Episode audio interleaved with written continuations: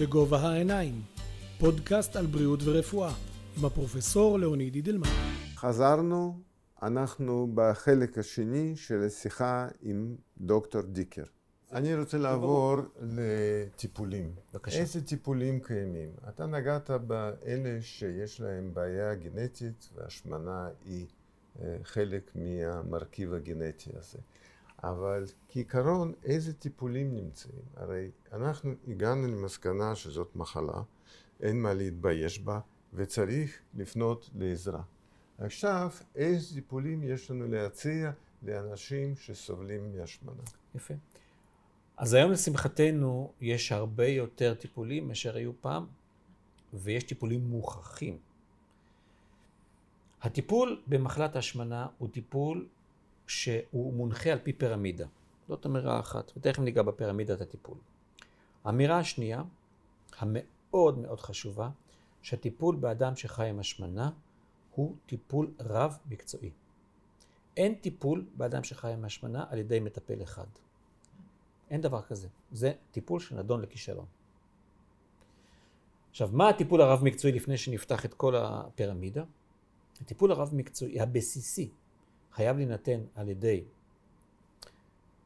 דיאטנית או דיאטן, חייב להינתן על ידי איש בריאות הנפש, עובדת סוציאלית סלאש פסיכולוגית סלאש פסיכיאטרים, חייב להינתן על ידי רופא שתחום עיסוקו העיקרי הוא השמנה, ויכול להינתן גם על ידי כירורג שתחום עיסוקו העיקרי הוא ניתוחים בריאטריים.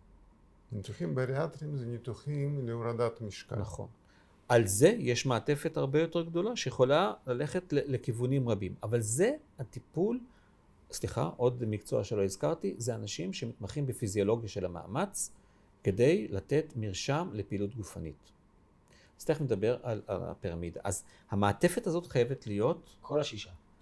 כל השישה, ב, כל השישה, זה תלוי מה, מה מכוונים, אבל בוודאי בבסיס צריך להיות דיאטנית, סלש דיאטן, איש בריאות הנפש, פיזיולוגיה של המאמץ, רופא. בסדר? זה בבסיס. עכשיו, הפירמידה מתחילה עם שינוי הרגלי חיים.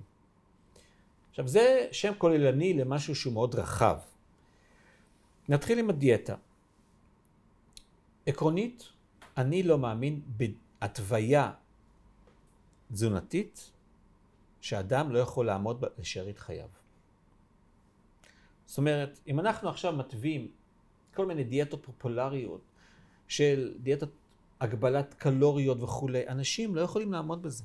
יורדים במשקל, ומה שנקרא תופעת היו-יו, כן. היא יותר מסוכנת מלהישאר באותו משקל. בוא נאמר ככה, אני לא יודע אם היא יותר מסוכנת, אבל היא מסוכנת, ולפעמים עדיף להישאר במשקל. ולכן, אני חושב שצריך לשבת, וזה המקצועיות של הדיאטניות, דיאטנים, שהם מצוינים בארץ. דיאטה שאפשר לחיות בדיוק, איתה לאורך זמן. לתפור, לתפור חליפה לאדם. אין דברים קשיחים יותר. אתה צריך לתפור לאדם חליפה שהוא יוכל לקיים אותה לשארית חייו. עכשיו יש כמובן כמה עקרונות מנחים, זה בוודאי, אני לא, לא נפרט את זה כאן, אבל ברור ששינוי תכולת המזון, והדגש היום על תכולת המזון, לא רק על ספירת הקלוריות. פעם היינו אומרים, בואו תרד 500 קלוריות, אוקיי? ולא היינו שמים דגש מה תכולת המזון. באמת משרד הבריאות ממש ממש לאחרונה הוציא אה, המלצות תזונניות שמדברות על תכולת מזון בריאה. ולכן זה הדגש היום, תכולת המזון הבריאה, ושוב, זה מאוד מאוד מותאם, כי שוב, גם בזה יש לנו שינויים גנטיים. למשל, יש איזה שינוי סניפ, אוקיי? שינוי קטן אה, בגנטיקה של אנזים שנקרא FGF21, שאותם אנשים, תיתן להם דיאטה דלת פחמימות, שהיא דיאטה אולי היעילה ביותר, דיאטה קטוגנית, לא יעשה להם כלום, אוקיי? כי הסניפ הזה, הם לא יורידו משקל. לא יורידו במשקל. כי השינוי הגנטי הזה חושף אותם לכך שהגבלת פחמימות לא יעילה. מה שיהיה אצלם זה דווקא הגבלת שומן. כן, זה נכון? יגרום להורדה במשקל. נכון. למשל, מחקר מדהים שנעשה אה, על ידי פרופסור איריס שי מאוניברסיטת בן גוריון, במשך כ-18 חודש, שהראה שבישראל דיאטה דלת פחמימות, אוקיי? ים תיכונית עם פעילות גופנית, הייתה יעילה ביותר. בסדר? אז יש אנשים, רוב האנשים יגיבו לדיאטה הזאת. אבל אם אתה רואה שאדם לא מגיב לדיאטה מסוימת, תשנה, אוקיי? אז יש רפואה מותאמת אישית. בדיוק, אנחנו בהשמנה, מתאימים את הטיפולים לכל בן אדם, נכון.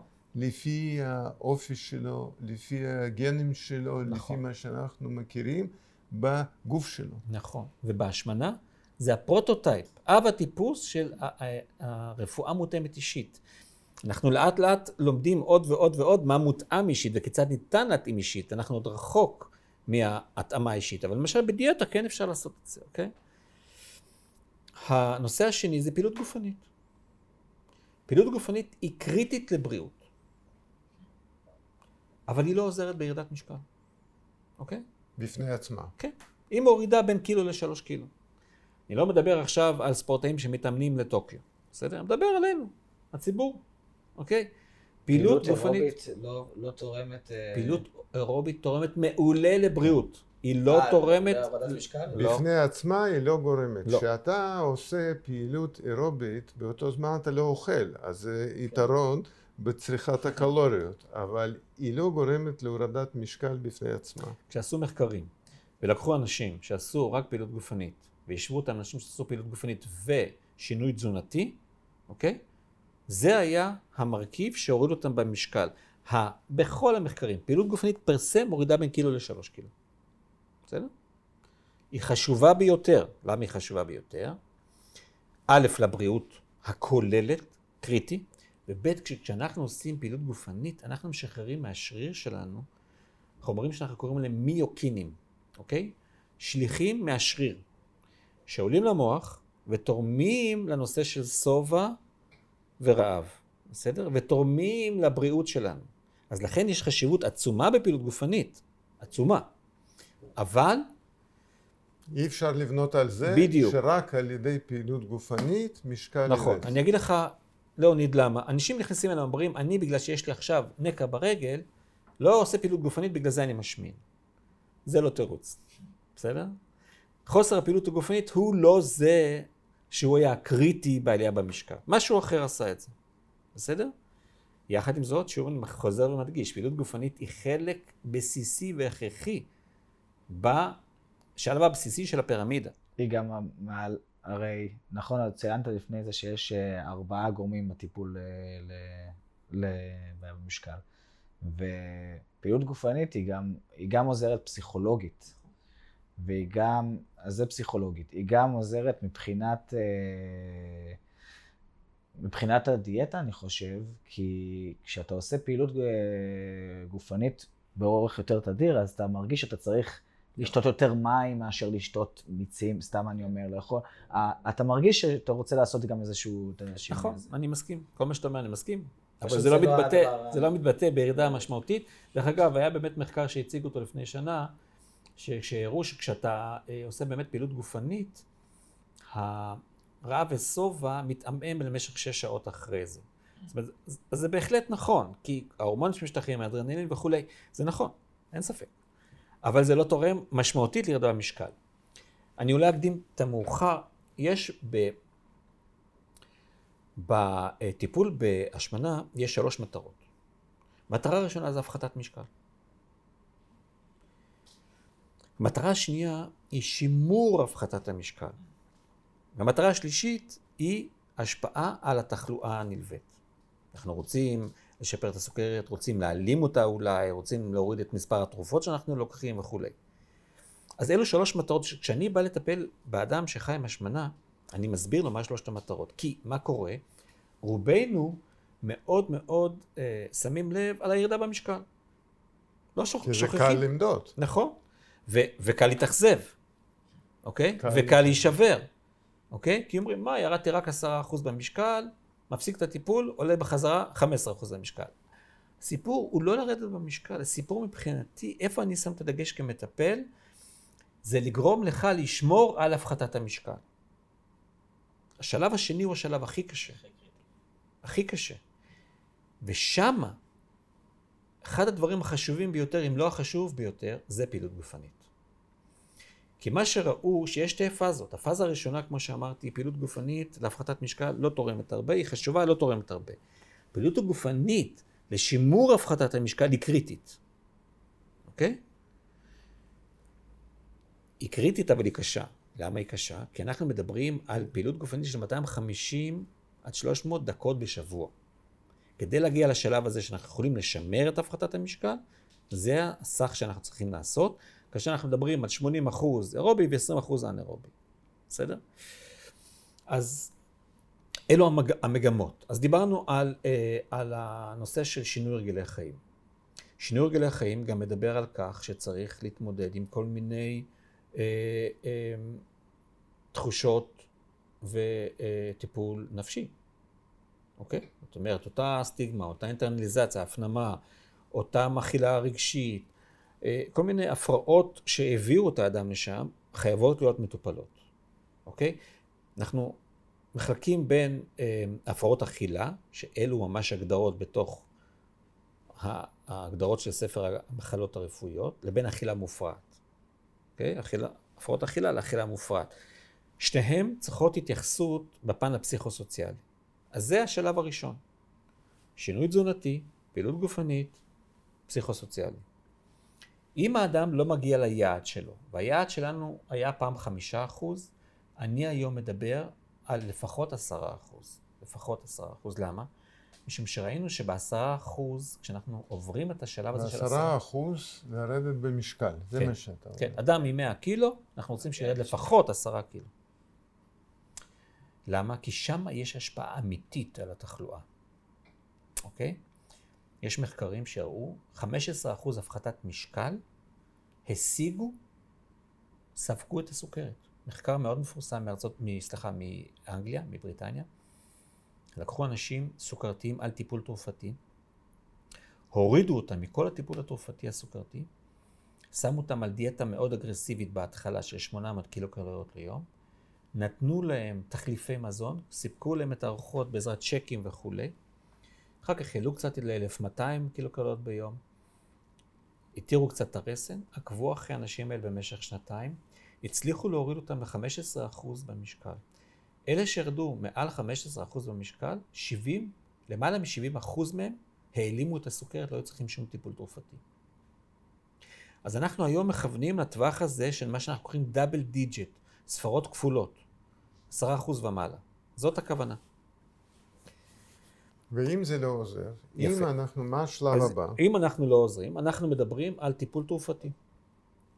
בארץ יש שלוש תרופות שמוכרות לטיפול בהשמנה, שהן פנטרמין, שנקרא רזין, תרופה שאנחנו לא בדיוק יודעים את המנגנון פעולה, תרופה שהיא הכי ותיקה, היא כנראה גורמת לנו לבזבז יותר אנרגיה.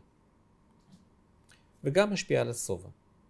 לא ניכנס פה לכל הבעד ונגד, ההוראות נגד וכולי, את זה צריך לעשות עם הרופא משפחה, לשבת ולראות האם אתה מתאים לקבל תרופה זו או אחרת. זה דבר מאוד חשוב. התרופה הבאה היא תרופה שנקראת קסניקל, שם הרפואי שלה הוא אורליסטט, תרופה שנלקחת שלוש פעמים ביום, עשר דקות לפני הארוחה, והיא מונעת את הספיגה של השומן מהאוכל. היא מחייבת אבל הפחתה של 30 אחוז, מתחת ל-30 אחוז אה, שומן בתזונה. זאת אומרת, אתה לא יכול לצרוך יותר מ-30 אחוז שומן בתזונה. אתה גם אוכל פחות שומן, כן, ואתה עוד אה, נקבל תרופה. מקבל תרופה. נכון. תרופה השלישית, שהיא התרופה אה, המודרנית מבין השלוש, נקראת לירגלוטייד, נקראת אה, בצורה מסחרית סקסנדה. זה הורמון שאנחנו מייצרים כשאנחנו אוכלים. כשאנחנו אוכלים, ההורמון הזה מיוצר במעי, יש לו שתי תפקידים עיקריים שאנחנו מזהים. תפקיד אחד ללכת על הלבלב, להגיד, נכנס אוכל, נכנס פחמימות, תשחרר אינסולין. לבלב, שחרר אינסולין.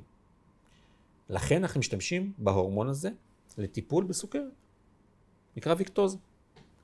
התפקיד השני שההורמון הזה עושה, הוא עולה למוח, והוא מאותת למוח, נכנס אוכל, תפסיק לאכול. באפקט הזה אנחנו משתמשים בהשמנה. ולתרופה של השמנה אנחנו קוראים סקסנדה. זה אותו הורמון בדיוק לסוכרת. וזאת זריקה. נכון. התרופה הזאת ניטלת בזריקה יומית, אוקיי? אמ, ולמה אנחנו נותנים אותה... זאת אומרת, היא יעילה גם במטופלים ללא סוכרת. נכון, נכון מאוד. כי אנחנו משתמשים, מנצלים את האפקט של ההורמון הזה על המוח לטיפול בהשמנה. אז לחולים הסוכרתיים נותנים תרופה בשם ויקטוזה, שהמינון שלה עד 1.8 מיליגרם. לחולים הלא סוכרתיים, שחיים עם, רק עם השמנה, אנחנו נותנים את אותה תרופה במינון יותר גבוה, כדי שישפיע על ההשמנה. עכשיו, התרופה הזו ניתנת במינון, בזריקה יומית, אוקיי? Okay? פיתוח של הזריקה הזאתי ניתן לחולים סוכרתיים פעם בשבוע, אבל לא לחולים שחיים עם השמנה. יש באופק תרופה שניתנת פעם בשבוע גם להשמנה. תרופה באופק הצליחה להוריד במחקרים עד 17% במשקל. תרופה מאוד יעילה. זאת אומרת, האופק של הטיפול בהשמנה הוא מאוד מאוד אה, מעודד. אם אדם תחת טיפול תרופתי לא מצליח להגיע להישג הזה, אז האופציה הבאה יכולה להתחלק לשתיים. יש היום טיפולים שאנחנו קוראים להם אנדובריאטרים, זאת אומרת, באמצעות אה, טיפול גסטרואנטרולוגי, אנחנו יכולים לגרום להפחתת משקל. איזה אמצעים יש? יש בלון קיבתי, אוקיי? שאנחנו מכניסים לתקופה מסוימת, בדרך כלל חצי שנה עד שנה, והטיפול היותר חדשני אה, זה תפירה של הקיבה מבפנים. אה, זה בניתוח. בגסטרואנטרולוגיה. אתה מדבר בגסטרואנטרולוגיה, בגסטרואנטרולוגיה, בפעולה גסטרואנטרולוגית, נכון. פעולה פולשנית, פולשנית, לא ניתוחית, בצורה גסטרואנטרולוגית, כן. דרך הכנסת צינור לתוך הקיבה, ותפירה של הקיבה מבפנים, יוצרים צמצום של נפח הקיבה. פעולות האלה כן בסל, לא בסל, זה עדיין אה, אה, צריך לברר. מי שלא רוצה ללכת לפעולות האלה, או מי שלא זכאי ללכת לפעולות האלה, יש את הניתוחים הבריאטריים. שזה בעצם הגולד סטנדרט. זאת אומרת, זה הטיפול הנבחר עם התוצאות הטובות ביותר לאורך זמן לאנשים שחיים עם השמנה. אלא מה? זה לא מתאים לכל אחד מבחינה אישית, זה לא מתאים לכל אחד מבחינת ההתוויה. מה ההתוויה לניתוחים בריאטריים? BMI, שדיברנו עליו, מעל 35 עם גורמי סיכון, כמו סוכרת, כמו דום נשימה בשינה, כמו קשיי פוריות, אוקיי? כמו כבד שומני בדרגה גבוהה מאוד, כמו מה שנקרא לחץ תוך גולגלתי מוגבר, או BMI מעל 40, כאשר אין תחלואה נלווית.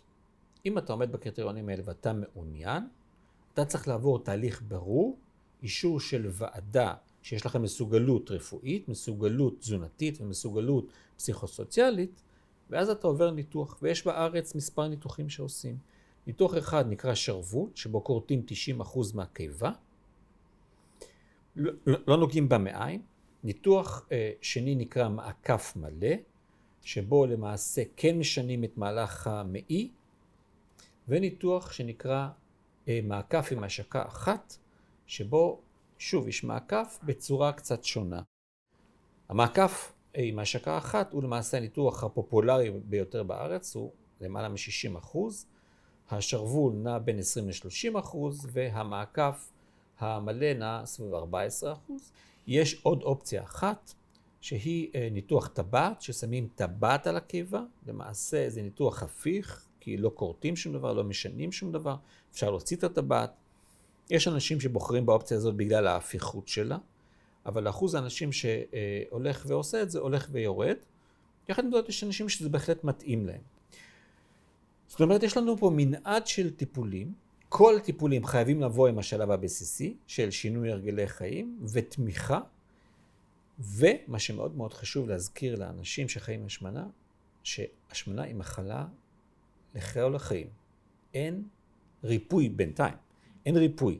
ולכן כשאנחנו אה, מתחילים טיפול עם האנשים האלה, צריך להסביר את זה כדי למנוע את תופעת היו-יו, כדי לשטח את העקומה של הירידה במשקל ולנסות לשמר באמת את ההפחתת משקל, ולכן, כמו שציינו, הטיפול הרב-מקצועי הזה הוא הכרחי, כי פה מדובר על טיפול לאורך החיים.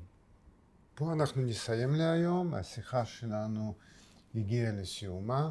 אני רוצה עוד פעם לחזור ולהודות לדוקטור דיקר, נעמת לנו מאוד. נעמתם גם לי. להודות לדור, שלקח חלק בשיחה המעניינת הזאת. יש לנו עוד הרבה שיחות בנושאים שונים. תודה שהייתם איתנו. בגובה העיניים, פודקאסט על בריאות ורפואה, עם הפרופסור לאוניד אידלמן.